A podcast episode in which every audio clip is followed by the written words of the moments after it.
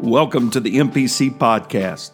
I am Tim W. Gill, pastor of Medora Pentecostal Church, and I'm thrilled that you've joined us today. Here at MPC, we are committed to bringing hope and building lives. One way we do that is through this podcast. Thank you for listening, for sharing and reviewing what we do here.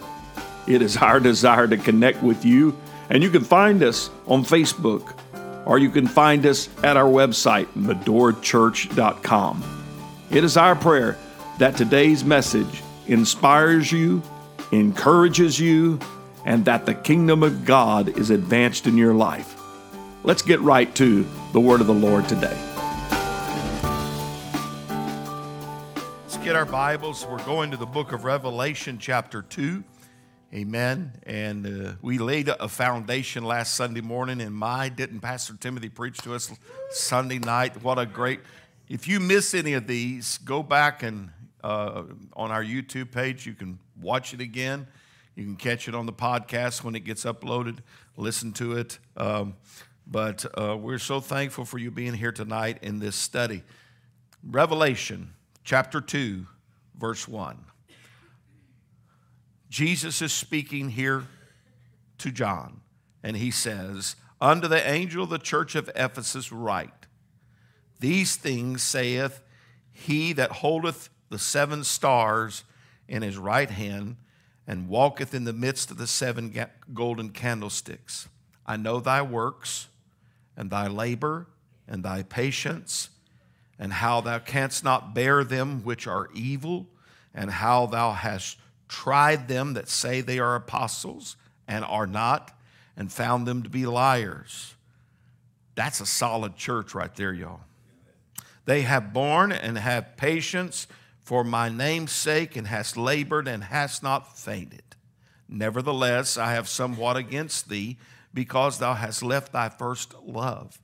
Remember, therefore, from whence thou art fallen, and repent and do the first works, or else I will come unto thee quickly and will remove thy candlestick out of his place, except thou repent.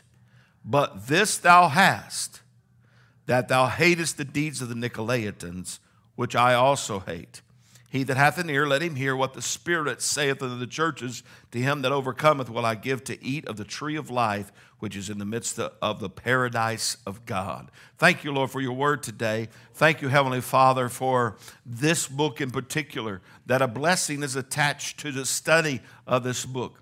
But help us, God, in, in this time to be able to dive in and learn some things from these churches Lord, and what you were trying to show them that will also help us be a church on fire. In the mighty name of Jesus, let everybody say amen. amen. Praise God. Amen. Turn to your name and say, I've got to be on fire for God. I've got to be on fire for God. And you can be seated.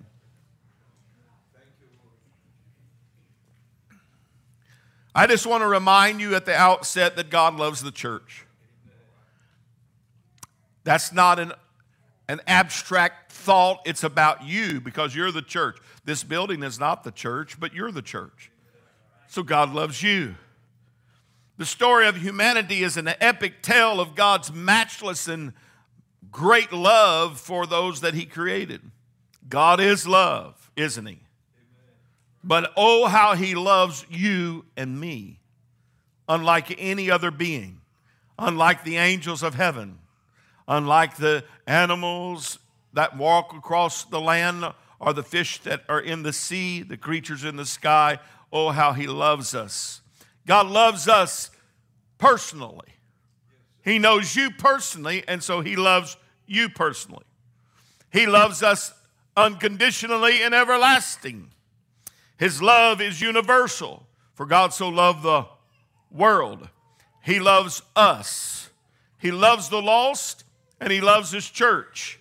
His love is encompassing and victorious. As the writer in the Song of Solomon depicts, his banner over me is love. His banner over me is love. The story from Genesis to Revelation that we talked about on Sunday morning is a story of a divine romance. Really, it's a story of God who makes man, creates man, then draws near to man. God creates man and then draws near to man. And then man sins and hides from God, and God in his love comes looking for him again. That's love. That is love today. God is the one who woos and works to bring man and woman back into relationship with him. Jesus Christ is the manifestation of that love, and that tells us then that love has a name. His name is Jesus. The love story has a name. His name is Jesus. Redemption has his name, has a name. His name is Jesus. And oh, how he loves you. Yes, Jesus loves me. This I know because the Bible tells me so. I want you to get this into your core right now is that Jesus loves you right now. No matter how good you are, how bad you are, whether you're doing it exactly right, whether you, whether you think you're per- perfect or you're not. If you think you're perfect, you're not, but that's another message for another time. But He loves you. He loves me. Let that wash over you. He loves you. Amen. The story, again, is of a divine romance. So, why do we study the book of Revelation? Why do we look at this book that it can be so complicated at times and, and, and so mysterious and strange? Amen. Because Revelation presents to us the conclusion of the love story. It's the conclusion of redemption. It's the, it's the end that we're looking for, Revelation 20 and 21. Amen. When we are with Him in the New Jerusalem and ruling and reigning with Him throughout the endless ages. Can I tell you, that's coming. Your life right now may be a short just span of a few years, but after life on this earth, we live forever somewhere after this life is over. I want to be with him. I want to be a part of that wedding. I want to be a part of that uh, of the bride that is going to be with him. Oh, and rule and reign with him throughout the endless of eight ages and time. Somebody say amen. We come to the scripture in Revelation where, where the Bible said, John said, I was in the Spirit on the Lord's day. I was in the Spirit on the Lord's day. One Greek scholar wrote that this Greek sentence indicates that there was a greater emphasis on being on, in the Spirit than there was on the Lord's day. That the emphasis is, I need to be on the Spirit. I need to be in the Spirit. It's not always about the time or the day. I need to be in the Spirit. Wherever I am, I need to be in the Spirit.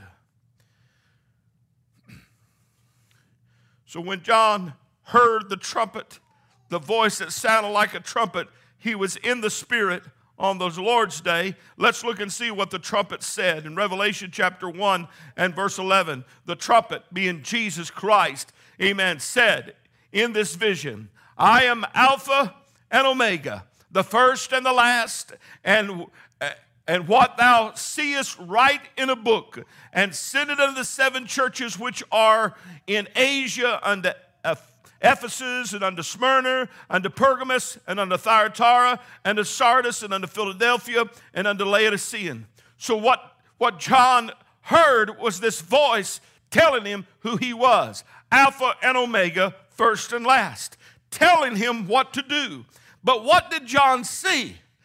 John wrote what he saw in verse 12 when he said, I turned to see the voice that spake with me, and being turned, I saw seven golden candlesticks.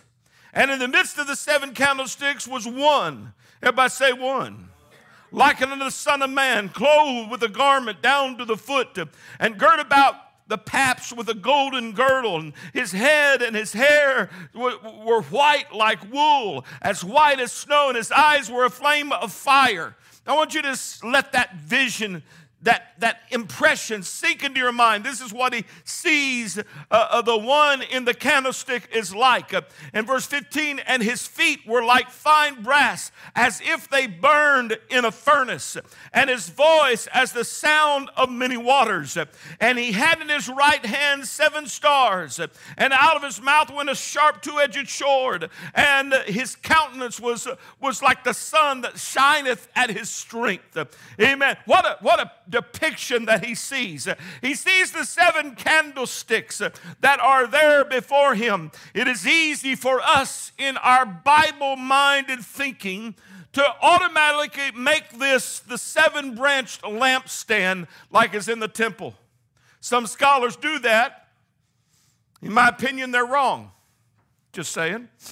John didn't see a Jewish menorah here. What he saw was seven separate lampstands that represented the seven churches that God wanted him to address.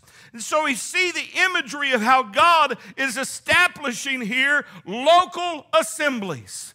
God has local assemblies, and He picked these seven to establish the truth that there are local assemblies, local churches. Aren't you glad for local churches? Aren't you glad for MPC? Aren't you glad that God put us in a place that we could be in His presence? And then in the middle of them is the Son of Man standing. John sees a man like entity and later reveals him that entity to be Jesus Christ. Jesus Christ is the one, the only, standing among the lampstands. He's the focus here, not the lamps. He is the focus.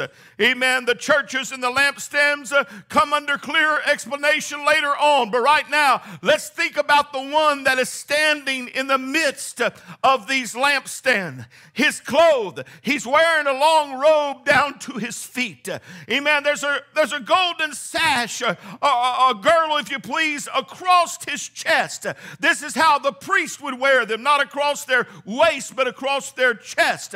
In the Old Testament, this was a sign of power, of righteousness and truth. So the one that is standing there has the garment of a priest on, and he has this uh, insignia or the insignia of power and righteousness and truth. His hair was white as snow. Woo! His hair was white as snow. What does that symbolize? White hair says, You're mature. You're mature. It, it signifies also dignity. White hair signifies maturity and dignity. Isn't it amazing that we just want to keep changing that to make it look like something it used to be? But it rather is a sign of dignity and maturity. Then his eyes were a flame of fire. That speaks of his, his wrath, that speaks of his judgment. In Revelation 19, it says that the King Jesus will return on a white horse and he's going to make war with the beast, and his eyes are a flame of fire. A flame of, can you, can you imagine that, that penetrating look like as if he could burn right through you? His eyes like fire, and his feet were like bronze, not just bronze, but bronze in the furnace, glowing hot red. And everywhere he steps, he's pronouncing judgment. He's pronouncing judgment. Amen. He is there as this, this, this entity, this depiction of who he is. The image of judgment against sin is at the bronze feet that are beneath him. And his voice is like the roar of many waters. Ezekiel describes this voice in 43 and 2 when he said, And behold, the glory of God of Israel come from the way of the east. And the voice was like a noise of many waters, and the earth shine with his glory. What a, what a noise when you consider being by Niagara Falls and you hear that's his voice as it comes forth with a sword out of his mouth. Hollywood ain't got nothing on Revelation. Matter of fact, they get a lot of stuff from Revelation, and it's a bunch of junk that they turn it into. That's my opinion.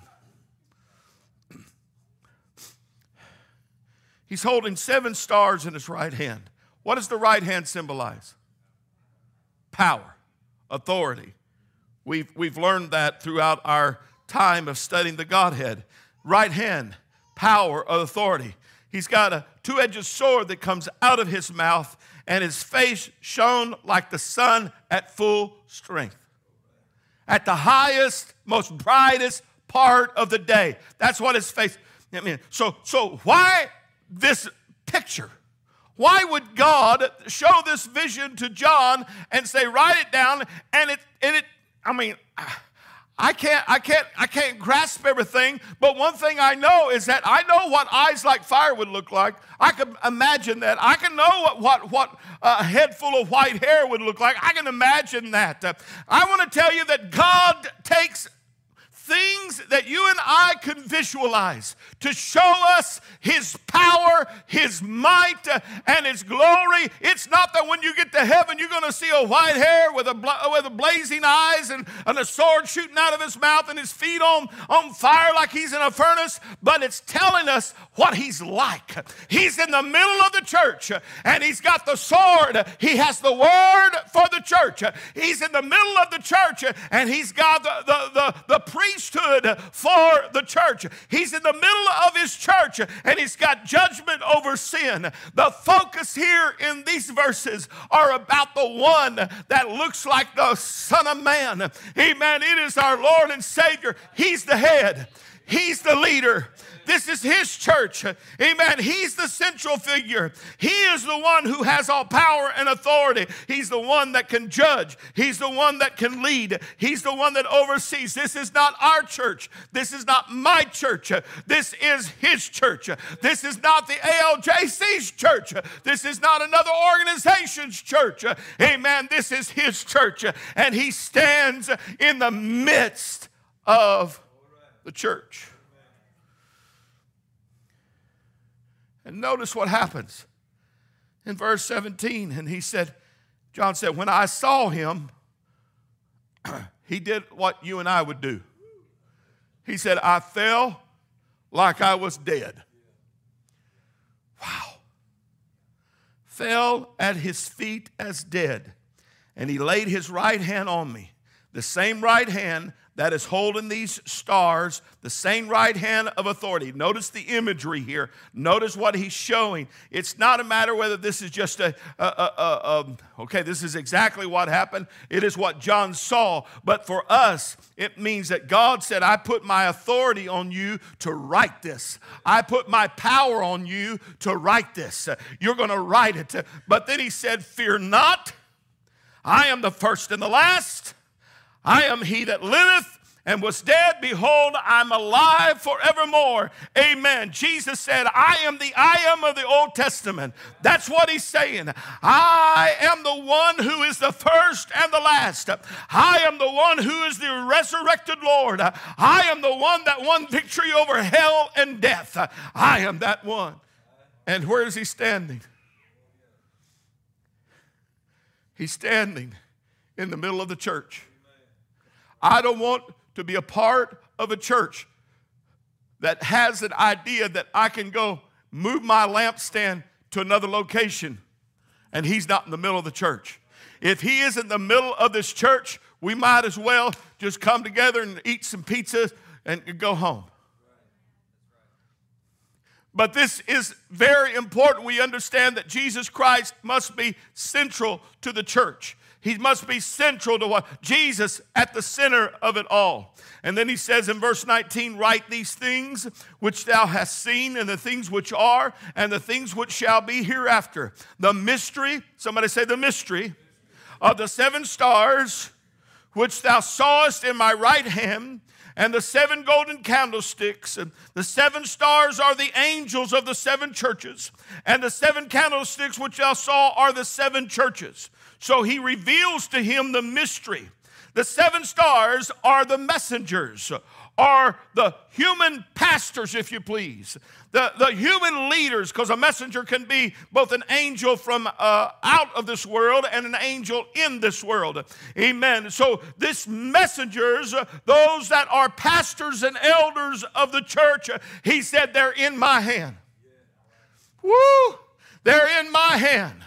And I'm so thankful today for the hand of the Lord. I would not want to do this without being, I cannot be anywhere but in His hand. I want to be in His hand because it's not my authority, it's not my power, but He gives the authority to do what has to be done. Then you find the seven lamps are the seven churches. The seven churches represent both a particular church in an area like Ephesus that we'll look into, and also the house of God in any era. They provide a model of diagnosing issues in the church that the churches face. The message Jesus sends to the seven churches is one that provides hope, direction, healing, correction, and victory in the name of the Lord. Aren't you thankful for that? That His Word can provide hope, correction, healing, and restoration. Why seven churches? Would you put that graphic up, please? Why seven churches? Robert Clifton Robinson wrote, writes about this and states, quote, At the time Jesus addressed seven letters to seven churches in Asia, there were more than 100 Christian churches in the area of that world. Why did Jesus choose only seven? We discover that these seven represents the seven types of churches that will exist throughout history. Seven types of churches. While these letters are written to specific churches and addressing specific needs, they are all, it is also written for Medora in seasons that we may be an Ephesus church in season that we may be a Smyrna church, in season that we may be a Thyatira or a Pergamus or, or, God forbid, even a Laodicean church, and dealing with issues. If you think that we never have issues, you hadn't been going here very long. We all have issues. We all are imperfect. Because if we were perfect, like I said Sunday, we would right now be walking on streets of gold, and He'd say, Come on up hither. Amen. But we're not there. But Brother Joe, I'm headed there. I want to go there. And he's given me his spirit, and he's given us his spirit, and he's given to us his power, and he's standing in the middle of the church. Amen. And he's got the authority and the ministry with, with, with, with his stars in his hand. And he's saying, I'm going to get you to the wedding. I'm going to get you to the wedding, but you got to deal with some issues. Amen. I'm sorry, Jolie and Brandon. You won't always get the wedding plans perfect. Man, we got a bunch of folks getting ready to get married. Amen. I'm sorry, Luke and Emily. Y'all gonna hit some bumps and some. Now, I don't know about this couple over here. They look like they're gonna make it just fine. I don't know.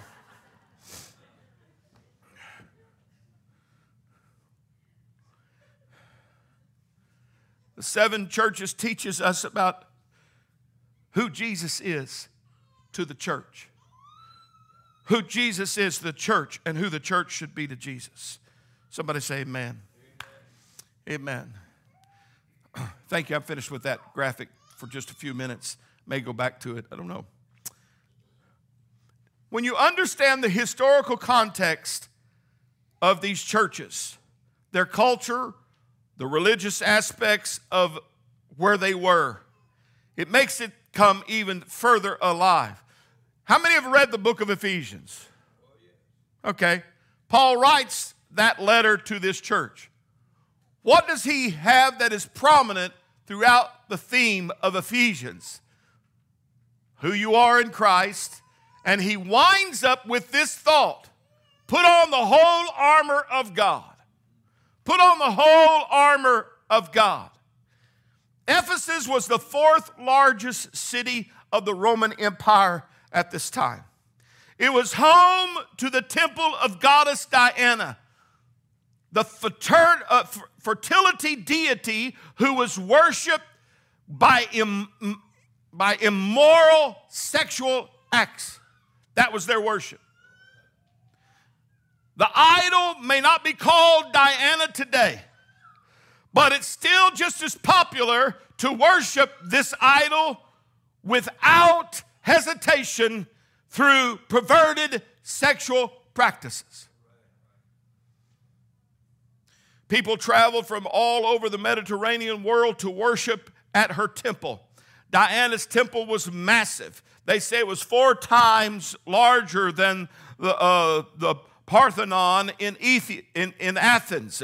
It was regarded as one of the seven wonders of the world. We find that Ephesus was a stronghold of Satan because of its deep paganism.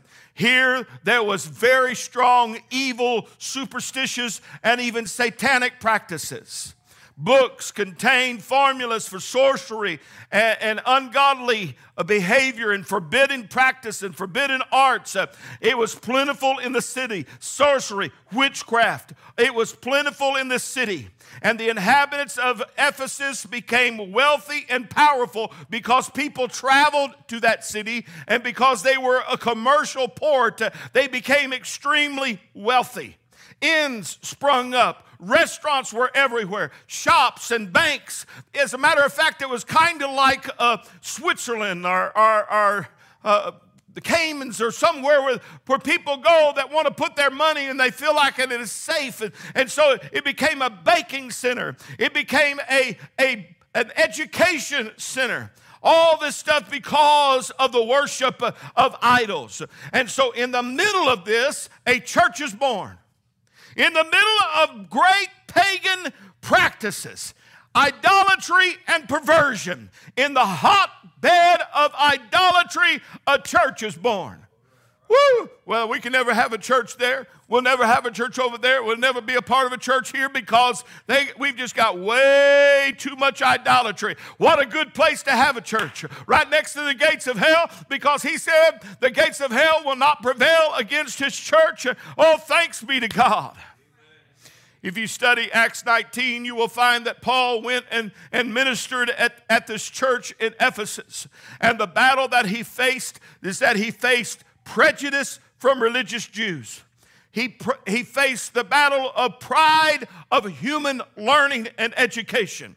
He, he faced the battle of influence of idolatry and priesthoods uh, that were manipulating the people. He faced the effect of success and prosperity and riches. He faced sensual indulgence. But I want to tell you what happened in Acts 19 and 18. And many that believed came and confessed and showed their deeds. Many of them, which used curious arts, brought their books together and burned them before all men. And they counted the price of them and found it 50,000 pieces of silver. So mightily grew the word of God and prevailed. I want to tell you, there's not a temple big enough to stop him. There's not a pagan practice big enough to stop him. There's not a perversion big enough to stop him. There is not a culture that's big enough to stop him. Amen. If he wants a church there, there's going to be a church there. And I want to be a part of that. How about you? Come on, clap your hands, somebody.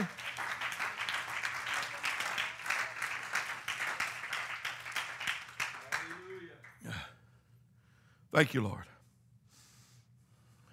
Paul ministered twice in Ephesus. One time he stayed there for three years. Apollos was a minister in Ephesus. Aquila and Priscilla were ministers in Ephesus. Timothy became the pastor of Ephesus in 1 Timothy 1 and 3. Many church historians believe that John ministered there on multiple occasions. The churches of Ephesus the letters to the seven churches are very similar, but when you look at them, you will find that there is three main segments. Three main segments. There's a proclamation presented, which would be a revelation of Jesus Christ, and then there is a problem exposed, the condition of the church, and then there's a promise revealed. Everybody say a proclamation, proclamation. a problem, and a promise. That's us. Proclamation, problems, promise. We can see the state of each of these seven churches and the state of our own walk with the Lord by looking at what Jesus has to say. Revelation 2 and 1. Under the angel of the church of Ephesus, write, These things saith he that holdeth seven stars in his right hand, who walketh in the midst of the seven golden candlestick. What is the proclamation? Jesus is the one who is speaking. Jesus is the one who is in control. He is in control of not only the message, he's in control of the messenger. Jesus is not only present and walking among the church, uh, he has authority and power over the church. Hallelujah. Man, he said, I will build my church. It is his church. Can you thank him for it being his church? Not yours, not mine. It's his. But then he says, I know thy works, thy labor and thy patience, and how thou canst not bear them which are evil.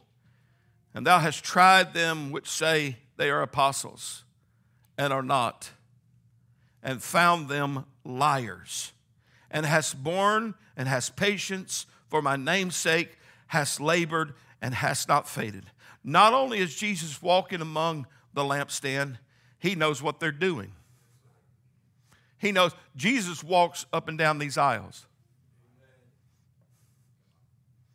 He knows what we're doing. He knows what we're thinking. But then when you leave, he still walks with you in your car, on your job, in your home. Mm. Some people say, well, I can blow up in my home because it's my home. Well, is Jesus there? I don't want to blow up where Jesus is. Somebody say amen.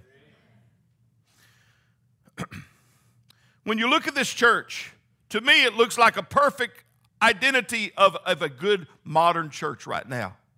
They're perfect, they're well established. It, it, it, is, it is thought that they were already in their second generation of church believers. And at first sight, it looks perfect. He said, You're a serving church. I know your works. You're active. You have industry. You have progression. You're doing ministry. I know it. He said, You're a sacrificing church. I know your labors. I know that you're intense with it, and I know that you toil and you work hard. I know you're a sacrificing church. He said, You're a steadfast church. I know that you have patience. Amen. You have endurance for the trial, you have perseverance. Amen. Anybody want to see a church that's like that? A church that's separate. I, I, know you can't bear them that, that are evil. Amen. Ephesus was a holy church. They were a separate church. They were a spiritual church. For you have tried them which say they are apostles and are not, and has found them to be liars. they are a suffering church. You have borne and has patience for my namesake, and you have labored and you're not fainted. This church is an incredible church. They have embattled. Amen. You have seen the deeds of the Nicolaitans, and, and, and I hate them, and you hate them. And so you're a servant church, you're a sacrificing church, you're a steadfast church, you're a separate church, you're a spiritual church, you're a suffering church, and you are a battling church. Amen. I would say that, that that's kind of probably a church I'd like to go to. Well, they got a children's ministry, they got a youth ministry, they've got, uh, they've got ministry online, they've got ministry uh, uh, to the seniors, they got ministry to the marrieds and the singles and the half singles and the half marrieds. They've got ministries for, for anything you, you need. We got, you know, we got it right here. This is all you need. I watch as people say that I'm going to go for a criteria to see what this church can offer me. What can this church offer me? Like it's going to Walmart. There's certain Walmarts I don't like to go to around here. I've got preferences for Walmarts. Anybody with me? Same Walmart, same junk, same price.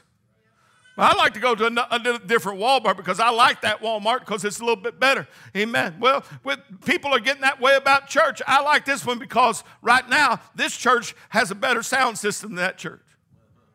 This church got better, better decor than that church. That's kind of where I see the church here at Ephesus. Amen. But I believe you ought to be very aware that there's a nevertheless coming. yes. Anybody ever just simply you know, buttered you up, encouraged you, said, hey, let me just tell you how great you are, but nevertheless. Somebody say, that's coming. Praise God. Amen. Brother Matt, make it just a little bit warmer here. Thank you. Nevertheless, look at verse 4. Nevertheless, I have somewhat against thee because thou hast left thy first love. Nevertheless, all the good that the church at Ephesus did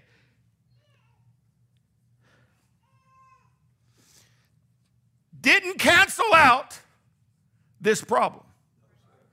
You can't have enough ministry to cancel out an issue that needs to be taken care of. You can't have enough activities to cancel out a spiritual issue that needs to be taken care of.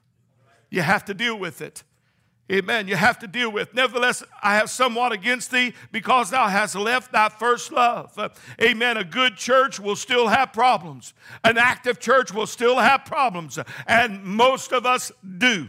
Amen. They had good church service. I bet if you walked in that church for the very first time on a Sunday night, it would be rocking. And they would be having a move of God. Their leadership would be top notch. Their systems and organization would be impeccable. And yet the Lord Lord says, Nevertheless, I have something against you. What is the problem? What is the problem of this church? He said, You have left your first love. Intimacy is gone. Truth without love, brothers and sisters, is dangerous. Ministry without love is dangerous. Amen. Without love, a church can go in the wrong direction. A church can have all the truth, but not be right without love. Charles Spurgeon said it like this A church has no reason for being a church when she has no love within her heart or when that love grows cold and love is lost. And love is lost. Ephesus was working for Jesus, but they had left their first love. What is the first and great commandment that God said that we should do? Love the Lord Love the Lord before you plan an activity, before you plan an event, before you do this and before you do that, before you do ministry, before you go to the mission field, before you go evangelize, before you do whatever. Love the Lord. Love Him. Amen. Notice they didn't.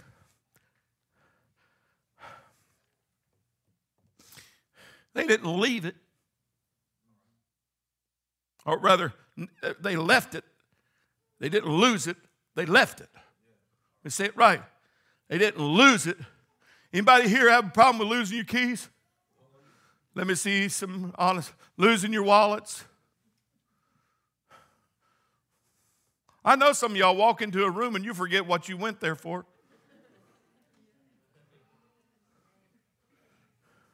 If you lose something, you may not know where it's at. But if you leave something, you know where it is. There's a difference. The distinction between leaving and losing is important. We can lose things by accidents, and sometimes things that are lost, amen, uh, uh, you don't know where they are, but when you leave them, you, you leave it deliberately. You leave it uh, maybe over time, maybe over season, but uh, amen. The word here left means to send away, like a husband divorcing his wife, uh, to let go, let alone, uh, to disregard, to omit, to neglect, to leave something behind, to leave one not by taking him as a companion. Amen. Somewhere along the line, they got busy in ministry, but they left the love that God really wanted. God is concerned about our love relationship. The lack of love will destroy a church quicker than compromise will. Say it again. The lack of love will destroy a church quicker than compromise will. Matthew chapter 7 and verse 21. Not every one that saith unto me, Lord, Lord, shall enter into the kingdom of heaven, but he that doeth the will of my Father which is in heaven. Many shall say to me in that day, Lord, Lord, have we not prophesied in thy name? And in thy name cast out devils, and in thy name done many wonderful works. Uh, and then I will profess unto them, I never knew you. I was never intimate with you. I didn't know you. I knew your ministry, but I didn't know you. I knew your holiness, but I didn't know you. I knew your faithfulness, but I didn't know you. I, I, knew your doctrinal stance, but I didn't know you. I knew you were willing to fight and war for truth, but I didn't know you. Amen. I know you hate what I hate, but I really didn't know you. Can I tell you, the first love ought to be the first thing on our mind. And if we get cold and calloused and indifferent, uh, we'll serve and do work and all that kind of stuff and think it makes us better. But here's what we got to do we need to lay down ministry for a while and begin to find an altar and build again our first love.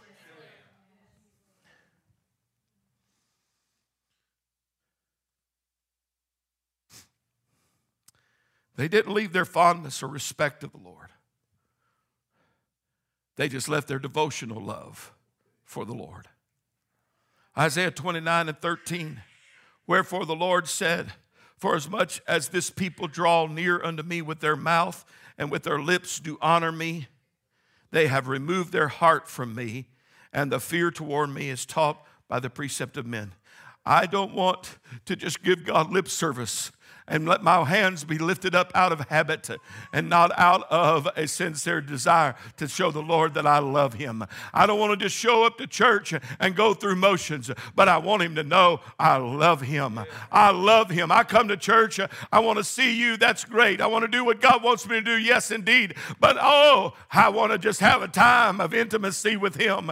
That's why we need to get along with God. That's why we need to get along with God. There's nothing more that is happening in this age right now than the love of many waxing cold. This is a time of apostasy. And folks, you, you and I are going to have to have some fire starters in our soul that says, I don't feel like it, but I'm going to the altar tonight. I don't feel like it, but I'm going to church tonight. I don't feel like it, but me, me and my hands are getting up and I'm going to praise the Lord. I don't feel like it, but I'm going to pray today. I don't feel like it,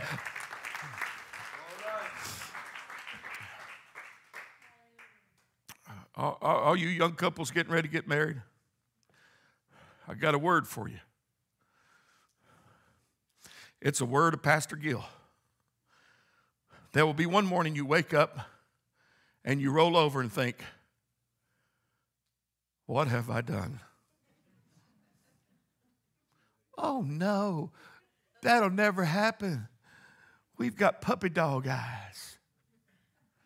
There'll be a moment, moment when you Oh, some of you old married folks, you just sitting there thinking, oh, that, that, that didn't happen to me. Yeah. Everybody, everybody somewhere says, What did I do? I know what I did. And I can't undo it. But what do I do with these feelings? Because it's going to be a day that you're going to wake up and you're not going to feel the feels.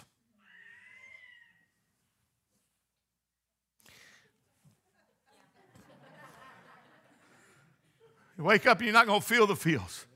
There's not going to be the flutterbys and the doodads and the ha, ha. Won't be there. But you made a decision. Oh, oh, wait. You made a decision not as long as you feel good, but as long as you're alive. Oh, praise be to God. As long as you're alive, you made a decision. Because if you made a decision, there'll be that morning when you wake up and you thought, I don't feel nothing, but I still love him. I don't feel nothing, but I still love her. Why? I made a decision. There are times you come to the house of God and you will feel zero, but you still love him. Hallelujah. Because he loved me, I'm just all in and I'm not walking away because somebody said something that hurt my feelings or, or they're not pretty today or they burnt the biscuits. Or, or, no, I love him. I love him. I love him. And so I made a decision to love him. That's what it means about the first love. How's your first love? Amen. How many remember that fire that burned the first time you, you, you come into the presence of God, the first time you spoke in tongues, that time you were baptized in His name, that time that, that, that, there was a mighty move of God. Amen. We don't all live at conferences and camp meetings, and, and, and we don't all live in revivals, and but we can all live determined to have the first love. We can look the part.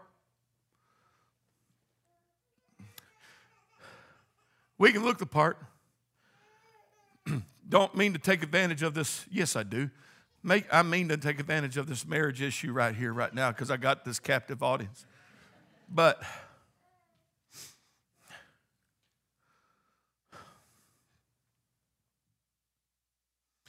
the world says if I find something better that I like better, I'm going to go seek it. I'm going to go get it. I don't like this model. This is what they're doing today with the word. I don't like this. I don't like this. You got to be baptized in Jesus' name business. I'll go look somewhere else. I have come across people in my ministry that I determine that they are what I call glorified seekers. One day they believe in this, one day they believe in that. One day they're teaching this and something else the next day because they do not have a first love that anchored them. Anchored them. Again, Spurgeon said, another thing that I, I recorded and put in my notes is that he said this when love dies, orthodox doctrine becomes a corpse. When love dies, orthodox doctrine becomes a corpse, a powerless formalism. Adherence to the truth soars into bigotry when the sweetness of the light of love to Jesus departs. Wow. I've watched people that have the truth and are anchored in the truth but, buddy, they will beat you up over it. So, how does this church overcome this? How does a church overcome this?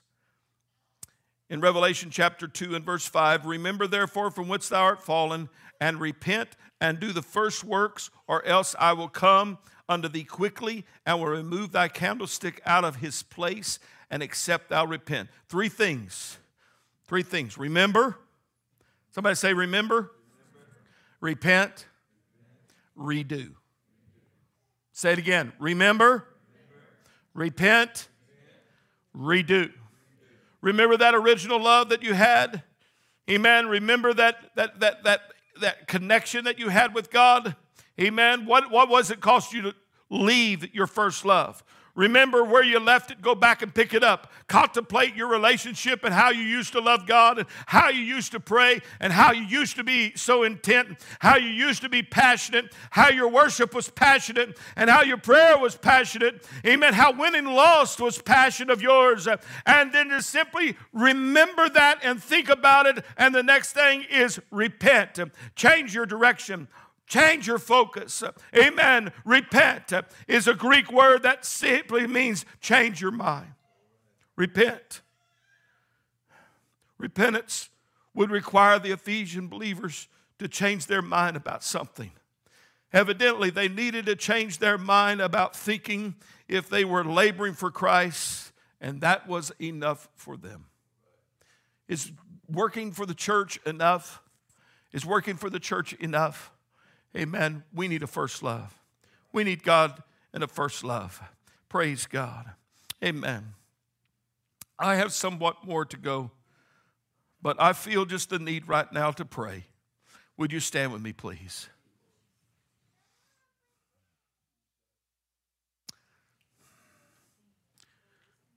How is your love for God? How is your passion for the Lord? Do you feel like sometimes you're just simply going through the motions? Do you need an original match to spark again with your love for God? Is there a need to simply say, God, I've been busy. I've done church. I believe the truth. I've got standards, oh God, and, and I, I live holy and righteous, oh Lord, but there's something that I need. I need a passion renewed in my, my life. I need, a, I need a passion burning in my soul again. I need a desire to come up closer to you, oh God. Amen, Lord. I want to see your glory. I want to see your power. Oh, hallelujah.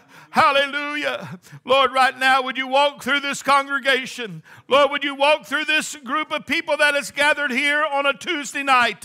And Lord, ex- help us examine our heart right now to see, Lord Jesus, uh, if we are truly in the place that we have left our first love.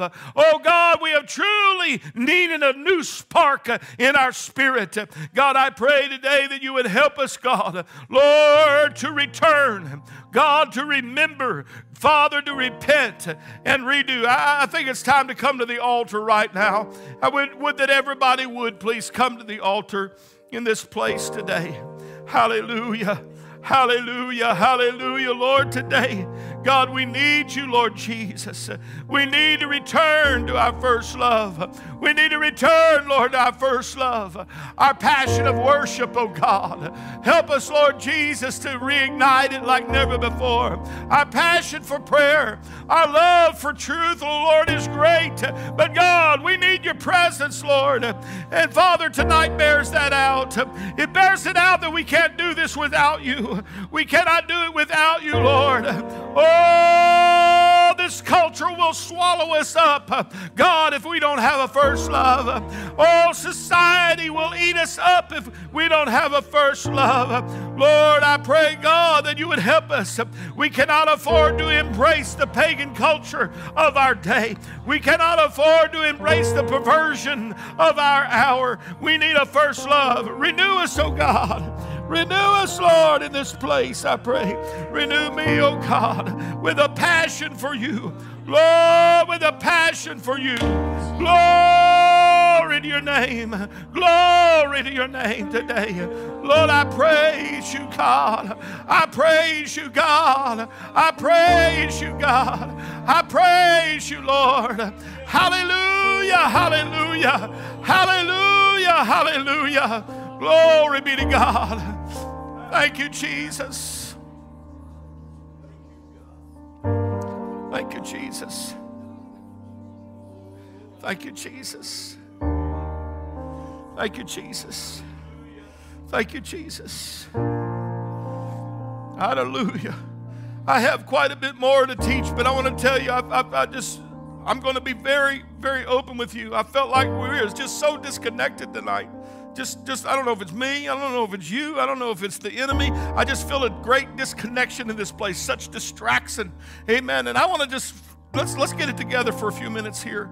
Before we go, let us take just a moment and just solidify our minds and our hearts with God. Amen. Can you just for a minute lay aside what you're doing uh, uh, uh, tomorrow, what, what's going on in your mind, amen, and the distractions of the enemy, and just say, Oh God, let my focus be upon you right now in the name of the Lord. Father, I want my focus to be you. I want my passion to be you. You stand in the middle of the, of the candlesticks, oh God. You stand, Lord Jesus, in, in the middle of this. I pray today that you would help us, God, not so, so to be so distracted about just different things. Oh Lord, we need this message. I need this message. God, help us to return to our first love where we showed up early for prayer. Help us to turn to our first love, God, where we, we want a revival more than any anything else. Help us return to the first love where we wanted to witness to somebody and tell them about the love of Jesus. Help us to return to our first love, oh God, and worship, uh, Lord, with a, a, a, passion that cannot be quenched. Father, I pray in the mighty name of Jesus, Lord, you help us today. God, help us today. Help us today. Help us today, Lord. I pray in your name. Glory be to God. Glory be to God. Lord, and for the spirit of this age that would want us to destroy, have, have, our love destroyed. I come against everything that the enemy tries to do to make our love be diminished. In the name of Jesus, I love you, Lord. I praise you, Lord. I praise you, Lord, today. Hallelujah. You are able, God. Help us to put on, Lord, a, a, a new desire, God, a fresh desire for you. I pray in the mighty name of Jesus. Uh, hallelujah. Release it. God, release it here in the name of Jesus. Uh, in the name of Jesus. Uh, hallelujah. Oh, for our first love. Lord, to be you. Hallelujah Hallelujah, hallelujah, hallelujah.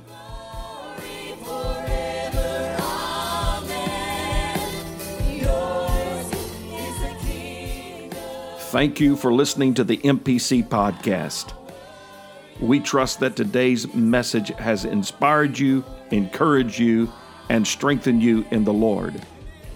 We would like to invite you to join us again by simply subscribing to our podcast, and we encourage you to write a review if it has been a blessing to you. Again, you can find us at medorachurch.com to learn more about our ministry.